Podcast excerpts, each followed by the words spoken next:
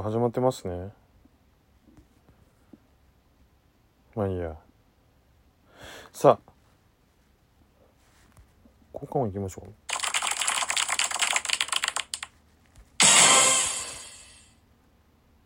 さあやりたいだけで押しました。ねコロナね。まあいい加減な情報で振り回されて。でワクチンが出てきたら強制みたいなことされてまあ1本いくら、まあ、まあ当初は払わないまでもこう税金で賄ってその後の回収。でまた消費税アップのシナリオがそこにできると。所得税所得税じゃねえかな。なんかこう間接税的に上げて直接の法人税を下げるっていうやり方でまた一部の企業の利権だけ守るやり方になるんでしょうね。でここに来てまた来年のそのオリンピックでまたこう予算がかかるとかっていうまたふざけたことをだからそこのお金はどっから出るんだっちってもう負の遺産をねどんどんどんどん先送りにして全く意味のわからないことをしてるわけですよ。でそんなさなかやっぱりこうアメリカからいろんな武器を買いで表向きは防衛だって。うもうね嘘ばっかなわけですよ。これがまた。もういろんなその上は上で都合のいい世の中こう組まれてそれがストーリー組まれていわゆる台本になっていったとして考えたらうまい図式で今作られてると思いません？だってそのウイルスだって本当にあるかどうかわからない。でロックフェラー財団の影がありでアメリカがあんなで。で中国も多分共闘してるって考えた時にウイルスでまた人儲けしよう。いわゆる戦争だともうハレーションが起きるからっていうことを考えたら辻褄は合うわけですよ。でしかも敵とする部分をウイルスっていうことにすり替えられるわけだから共通の敵っていうのができて。でかつこう人が恨めないようなもの。人が人を恨めないようなもの。うまくこう逃げた形になるようにしている。でここで移民とかなんとかとかを反対してたこうあの、ね、トランプさんも含めてねいろんなところに牽制もできるしそして人類がこう大きくなってきたってとこに対しての実は横やりも入ってると思うと結構怖いと思いません？だってね60代以上の人が感染率が高くて亡くなっているっていうのが嘘にしても本当にしたとしてもでもどっちにしてもそれ以降のこのいわゆる第一次のベビーブームの人たちをちょっとでも削りたいなって思う考え方があったとしていわゆるその嘘でも本当でもそこがいなくなる減らせるってことに対してやっぱりメリットがもうそこにあるわけですよ。だって予算かけなくていいし医療費もかかんないわけだから。そう考えるとね恐ろしくて。でかつその中小企業とかいわゆるこうドロップアウトして定年以降のね段階の世代たちがいるじゃないですか。でそこの人たちに対していわゆる医療費をかけません消費税だけアップします事実的というか間接的にかあの生活苦に追い込んでいわゆるこう自殺に追い込むような形で考えたとするならばこのコロナのこの考え方であったりとかいうのってなんかこう人べらしこうこう世界規模での人べらしの部分にすごく効果を見せてるのかなって思うわけですよ。でここはアメリカも中国も共闘すべきところが一個あって中国ははっきり言って人口が多い減らしたいねアメリカはやっぱりこういわゆる右派の方々の部分を煽る意味でも他者から入れないっていうところも含めて。いろんなメリットっていうかまあその一部のねあの利権だけを持ってる人たちの一部のメリットをこう組んでいくと、まあ、上の方のメンバーでちょっとこう表向きこう敵対してるようにしてるけどちょっとテイクマネでいわゆるこうちょっと邪魔な人たち減らさね？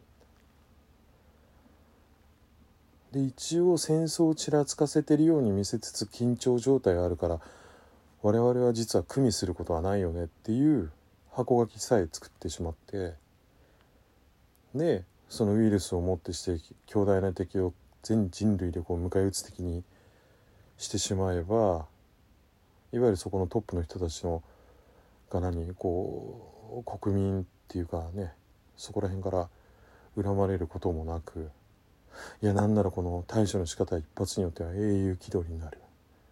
そして帝国主義にまたちょっと近づいた形。作れるじゃないですかそれで。で邪魔なやつらはコロナってこと言って他の細菌で「やー」ってやっちゃえばいいだけで。あとはもみ消すだけもみ消しゃいいしね。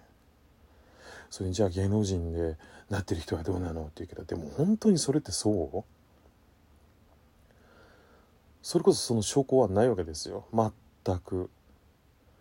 まあ、あるニュースの方でもやってたけど一応コロナを起因としてっていうけどもともと持病はある方。がやはりこう多いと、まあ、どれぐらい多いのかもわからないけど。ただ本当に純粋にそれがコロナであってそうなったのかどうか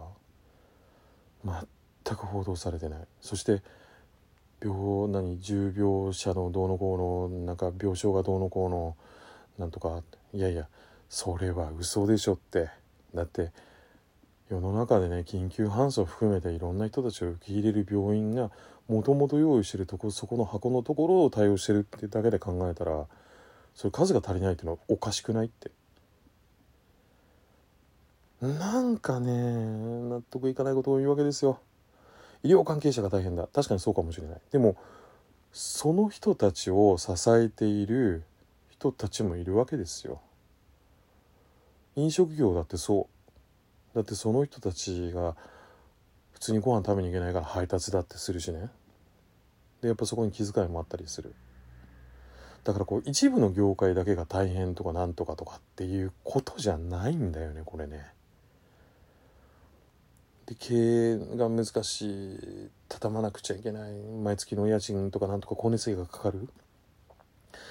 あのさそれもはって思うわけ。だったらいわゆるその家賃収入ばっかり取ってるような不動産の会社のところからそうするなっていやいいだけだし。なんだろうな。結局元を正せばね例えば電気代水道代にしてもいわゆる国が絡んでる部分でそこからそこ徴収するなっていうだけでしょ。引き締めの部分をもっと風上の方にぐんぐんぐんと置いとけばなんだろうな。そこまでならないはず。なんでこう風下の側の人たちがその支払いが通常の時と前提とし同じ前提としてこう苦しまなきゃいけないのか。いわゆるサラリーマンがいます。ね。で支払いが立っちゃっててもう生活ができません。って言ってるようなもんでしょ？だったら家賃とかそういうの？軽減させてあげりゃいいだけなんじゃないの？っていうかそもそも論考えたらいわゆるこう働いてて収入がなくて困ってる人たちがいるわけで。で働かないで収入がある人たちがいるわけですよ5万と。そいつらから取っちゃえばいいじゃん不労所得でなんかこうね一応リスクヘッジして儲けましたみたいな話も言ってますよね。うんまあそれはそれでそういうリスクヘッジしたのはいいことかもしれないけどこの今の現状はそういうことを言ってる場合でもないので。取りましょう。不労所得をしてる人たちからがっつりと。ねえ。デイトレーダー取りましょう。取っちゃいましょう。不動産儲けた金取りましょう。ねなんか働かずなんとかお父さんうんぬんって出してるあの本書いた人からも取りましょう。だってさ今こう税収として取る中で一番やっぱ取りやすい。っていうか取らなきゃいけないのそこら辺の人たちでしょ。だって困ってないんだもん働いてないでお金入ってんだから。そういう人たちから取りましょう。いっぱいいますよ。もっと取れますよ。絶対ね税金を取るところの先をまた間違えちゃってる。これはもう確実。国会議員給料いらないでしょ。いらないいらないいらない。うんましてあんなんて高額いらないし交通費は全額出させれね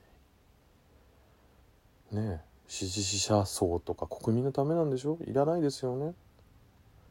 以上終了ですそんなの。そしてねあとやっぱりお金を取るべきところは、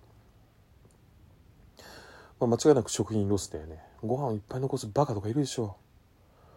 ね。あと何？残す勇気とかつってご飯を残すの当たり前だと思ってるバカがいるわけですよ。バカがバカがバカが。取りましょう。米粒1個200円ぐらいで取りましょう。800円です。なんとか定食です。でもお客様これだけ残したんで追加になりまして3500円です。いいじゃないですかそれで。おかしいのよ。本当に。なんかこうちゃんとやってる人たちとかちゃんと生活してる人から搾取をする。施策ではなくてちゃんとやらない舐めている。そういうところをしっかりできないやつから搾取すればいいじゃない。ちゃんと。まあ搾取というか回収。ご飯を残す。ドリンクまで何杯も